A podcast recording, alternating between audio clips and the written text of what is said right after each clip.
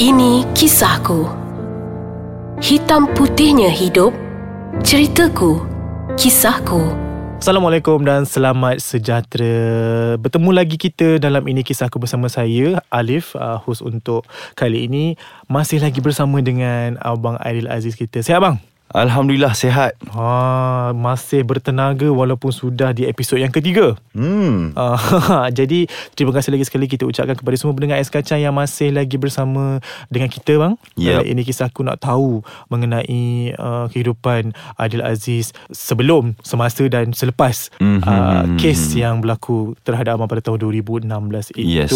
Ada yang menanyakan kepada saya, macam mana kehidupan abang Aidil Aziz sekarang? Lepas tu ada yang DM, banyak tak berlakon sekarang? Okey, itu jawapan-jawapannya nanti kita akan jawab kemudian. Yes. Kita duduk dengar dulu cerita perjalanan Abang Aidil Aziz kita, barulah kita cerita apa yang Abang Aidil Aziz buat currently. Yes. Okay? Boleh.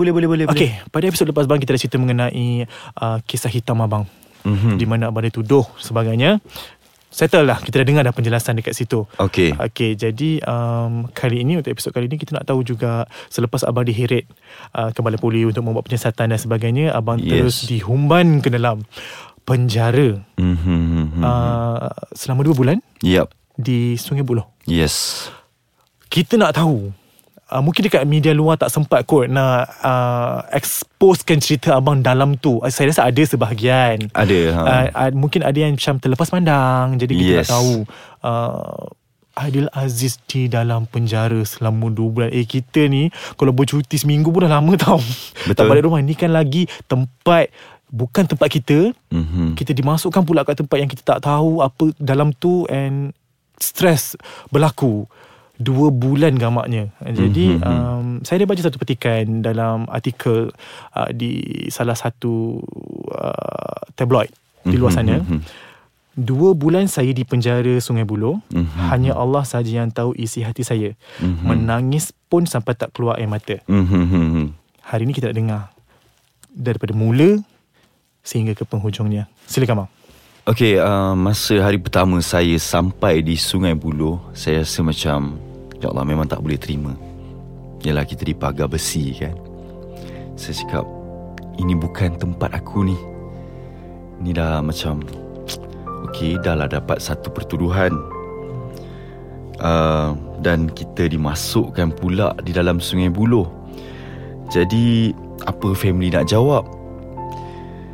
So tekanan makin memuncak.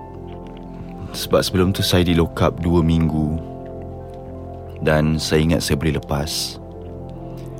Tiba-tiba pop, masuk di Sungai Buloh. So saya macam memang lagi dah lah tekanan dalam lokap dengan family apa semua, nak jawab apa, kerjaya. Tiba-tiba masuk lokap Sungai Buloh, dia jadi double pressure. So saya macam menangis, tak ada jawapan apa semua. Saya macam tekanan habis. Cuma tak adalah terlalu macam orang cakap masuk air tu, tak adalah. Pasal apa, mungkin yalah, kita semayang minta jawapan tapi still tak dapat jawapan. Tiba-tiba ada seorang hamba Allah ni datang pada saya tanpa saya bertanya. Dia terus cakap, "Okey Aidil, kalau kau nak apa, cakap dekat luar tu yang kau tidak bersalah, kau nak jaga hati semua orang dekat luar ni, 30 juta rakyat Malaysia ni, kau memang tak mampu. Sampai bila pun kau takkan habis dan orang pun takkan mungkin ada orang yang boleh terima, mungkin ada orang yang tak boleh terima.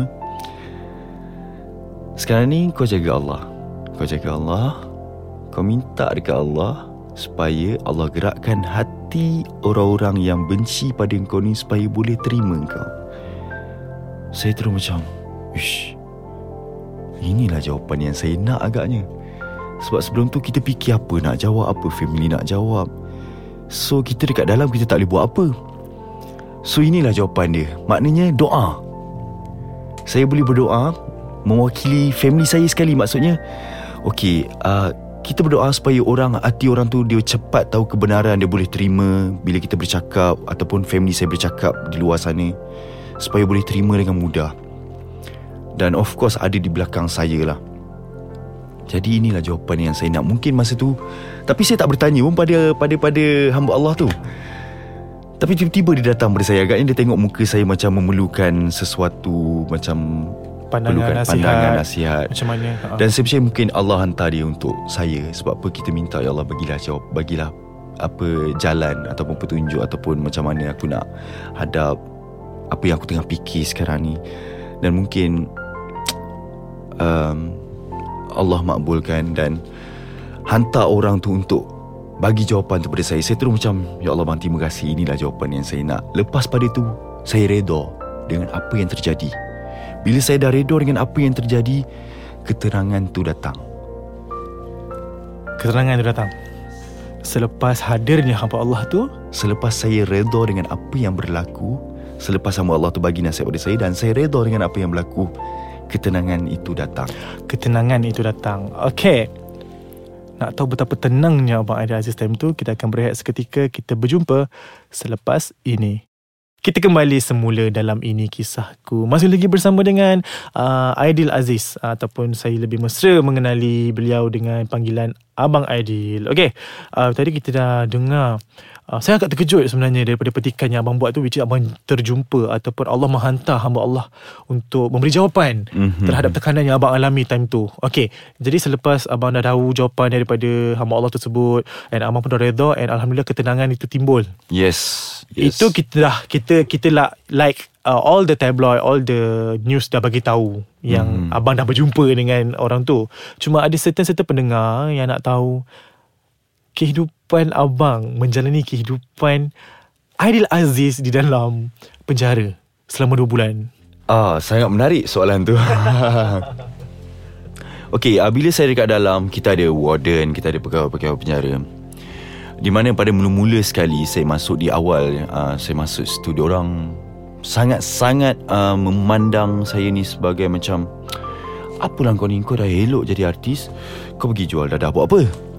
So saya macam, itu jangan percaya apa yang telah ditulis, apa dekat blog apa semua. Okay, so saya pun cerita dekat diorang. Okay, cerita dia macam ni. So diorang pun macam 50-50 dengan saya. Okay, diorang sebab diorang dah baca dekat paper apa semua. Lepas tu diorang dah dengar pada pihak saya. So apa yang diorang perlu buat adalah analyse pula bila dah dengar dua-dua belah pihak. Okay, so okay, pada masa tu tak apalah, saya pun tak nak fikir sangat diorang ni. Yang penting saya dah cerita, diorang nak percaya ke tak nak percaya, it's okay. Yang apa yang perlu saya buat adalah saya fikirkan pasal diri saya di dalam itu, waktu dalam tu. So maksudnya ialah dalam tu kita cuba muhasabah diri lah. Masa benda tu kita dah tahu benda ni dah terjadi dan kita reda benda tu. Lama tu, baru 2 bulan tu bang. Yes, okay. Untuk yang awal-awal lah, saya ambil the first step for the beginning first. Okay, kita cuba muhasabah diri balik, apa kita punya kesalahan yang kita dah buat sepanjang kita hidup ni. Okay, lepas tu apa amal yang kita dah buat. Maksudnya kita sedar yang kita ni manusia yang tidak sempurna, yang banyak sangat kelemahan. Jadi dekat situ kita berfikir, dan dalam masa yang sama kita fikir family kita tengah buat apalah, maksudnya macam mana diorang nak hadap semua ni. Dan dalam masa yang sama kita cuba dekatkan diri kita dengan Allah. Maksudnya dekat dalam tu tak ada buat apa. You makan, you tidur, dan you tak ada boleh pergi tengok luar ke apa. So setiap kali waktu ni Solat berjemaah.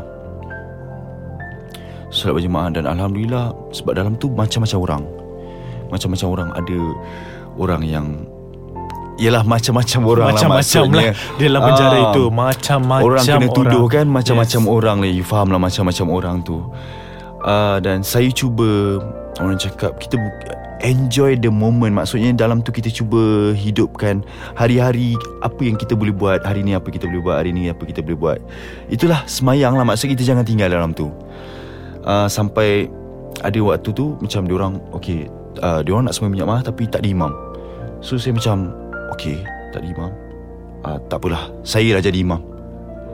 Okay, so diorang pun macam, oh, kita dulu belajar aliran agama dan solat jadi imam ni kita pernah buat. Jadi okay, Itu yang saya enjoy. Maknanya okay, solat, kita solat berjemaah sama-sama. Okay, cun, okay, nice. Inilah aktiviti hari-hari supaya hari tu cepat berlalu. Solat 5 waktu sehari, subuh, zuhur, asar, maghrib, isyak, kan. And then kalau ada apa, dalam tu pun ada yang macam Yasin ke apa, kita baca doa-doa, ada buku doa, so kita boleh baca. Kita enjoy lah, maksudnya kita cuba penuhkan aktiviti seperti hari-hari biasa kita kat luar, kan. Sampai satu masa dekat luar ni dah macam-macam keluar pasal saya. Maksudnya Aidil Aziz dihukum gantung. Saya dapat informasi ni daripada pegawai-pegawai itu sendiri. Oh, dia cerita dengan abang? Dia orang cerita dengan saya. So bila dah keluar macam-macam ni, saya dah kena tuduh kau-kau ni. Masa tu dia orang simpati dengan saya. Dia orang dah sampai tahap simpati. Maksudnya sebelum ni dia orang macam tak percaya apa yang saya cakap, sebab dia orang percaya apa yang media semua tulis. Bila dia tengok saya ni macam-macam dah kena, sebab dia orang tahu undang-undang. Fakta kes saya dia orang dah tahu pasal apa saya dah cerita, lagipun dia orang tahu undang-undang. So dia orang tahu, oh, sangat teruk kau kena fitnah. So dia orang simpati pada saya. Dan lepas dia orang simpati pada saya, dia orang buat saya tak pressure. Maksudnya kadang-kadang kaunseling panggil saya, lepak berborak. Ada. Dia orang tak bagi saya pressure. Agaknya inilah hikmah dia. Bila saya kena teruk dekat luar, semua nama saya kena highlight, sampai orang tak tahu pun siapa nama anak datuk tu. Ini hikmah dia. Maksudnya dekat dalam tu saya dilayan sangat baik. Saya dilayan sangat baik. Dan saya tak rasa, dia orang tak nak saya rasa kau 2 bulan dekat dalam ni, aku tak nak kau rasa suffer. Kau rasa macam lambat je masa berlalu tu. Dia orang bagi saya macam masa tu berlalu dengan cepat. So saya sangat bersyukur lah. Maksudnya semua department penjara tu jaga saya dengan baik. Kadang-kadang dia orang panggil pergi ke tempat makan, dia orang belanja saya makan. Dia orang tak nak bagi saya tekanan. Kaunselor pun selalu panggil saya berborak pasal drama lah, filem lah, apalah. Dia orang tengok saya pun macam okey, tak adalah dia orang pun macam Aidil macam mana, okey, tak ada, just tak macam Aidil cerita sikit macam mana ni. Saya pun macam enjoy lah untuk tu. Pasal apa, kita tak rasa tekanan tu. Alhamdulillah lah, semua tak buat saya sangat tekanan. Mungkin ini hikmah dia. Bila setelah teruk saya kena dekat luar, diorang menyampaikan pada saya. Saya pun macam tak apa, saya reda je benda tu. It's okay. Diorang kata, Aidil kau saman lah dia, mana yang telap, yang buat tuduhan kat kau macam-macam. Tak apalah, itu bukan cara yang terbaik. Allah ada, relax je lah, saya reda je. Itulah, reda sangat penting. So sampailah hari yang terakhir saya di Sungai Buloh. Abang diikat jamin, kan? Yes, saya diikat jamin Disember 2016. Yes, maksudnya saya daripada Sungai Buloh saya pergi ke mahkamah. Saya tahu kalau Allah cakap saya balik, saya balik. Pak, saya diikat jamin. Alhamdulillah. Sebenarnya nak tanya juga abang untuk yang last ni lah. Macam mana boleh terkeluarnya hukuman gantung sampai mati tu? Adakah betul dikeluarkan daripada mana-mana mahkamah, ataupun itu sekadar tulisan media saja?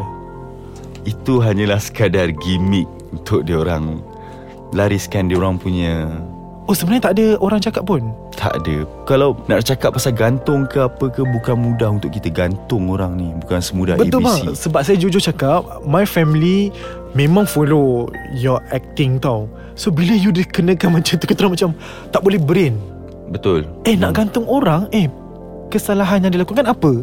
Yes. And siapa nak kena gantung, and like macam tu je ke nak gantung orang? Yes. Bukan senang untuk kita cabut nyawa orang. So sebenarnya tu adalah sekadar rekaan, ataupun sebenarnya memang ada orang-orang mengatakan you akan diterima hukuman itu? Tak, sebab yelah, bila mengedar, itu je lah yang dia cakap, hukumannya adalah bila jatuh mengedar, hukumannya gantung. So saya baru orang kena tuduh. Jadi bila mahkamah lepaskan saya, hilang dah pasal gantung tu. Pasal gantung tu dah hilang dah. Tapi macam family Alif dan Alif berfikir macam tu. Dan ada orang berfikir sebaliknya. Contohnya, oh, you artis, you banyak duit, you boleh lepas hukuman gantung. Itu. Macam mana tu bang? Ada orang kata orang guna kabel bang. Yes, saya baca yes. Aidil Aziz guna kabel untuk selamatkan diri. Yes. Malahan saya betul-betul hanya mengikut prosedur oleh polis dan mahkamah. Tak ada kena-mengena pun. Tak ada kena-mengena langsung dengan pasal duit ke pasal nama artis ke saya boleh lepas hukuman gantung. Tak ada. Eksklusif bang, memang tak ada. Tak ada. Jadi itulah macam orang yang di luar tu yang berkata begitu, diorang sebenarnya tidak tahu undang-undang. Diorang tidak tahu fakta sebenar kes saya. Tapi di sebaliknya, contohnya di departmen macam polis, di pegawai penjara, diorang sangat gelak benda tu. Apalah diorang ni suka-suka cakap kau kena gantung dia. Mana ada ni. Saya pun masa dekat dalam, kita dah belajar undang-undang. University of Law Sungai Buloh. The real law saya belajar. Betul. Jadi sedikit sebanyak saya pun dah tahu undang-undang masa tu. Jadi saya dah tak takut dah diorang cakap pasal gantung ke apa ke. Saya pun hanya mampu tersenyum lah. Pasal apa? Kita dah tahu sedikit undang-undang. Sebelum ni kita tak tahu. Kita risau juga bila dah masuk dalam tu. Orang dah share, pegawai penjara dah bagi tahu, okey sikit-sikit ni, okey ni undang dia, akta dia, ni hukuman dia. Bukan senang nak gantung orang. Ingat apa, nak kena bicara dululah apalah. Saya kata okey, alright, so saya tak apa, saya tak takut. Tapi lantak apa orang nak fikir, saya tak boleh nak ubah. Yang penting saya jaga Allah, Allah jaga saya, sudah cukup. Dan Alhamdulillah pada tahun Disember 2016, yes, abang dilepaskan dengan ikat jamin RM4,000. Terlepas dari semua tuduhan itu, Alhamdulillah. And saya sangat happy time tu, Alhamdulillah. Saya pun tak tahu nak cakap macam mana. Apatah lagi abang kan, sebenarnya masa saya keluar tu pun saya dah happy dah. Betul. Dah happy dah, sangat bersyukur. Sebab apa? Okey, saya boleh berjawab semua. Okey, siapa nak tanya, tanya saya. Jangan tanya family saya. Dah 2 bulan lebih dah, 2 orang yang menjawab. Tanya saya, tak ada masalah kan? Sebab orang yang menulis pasal kita yang teruk-teruk ni, bila dia tengok kita dekat luar, diorang dah macam, alamak, kau nak cakap apa?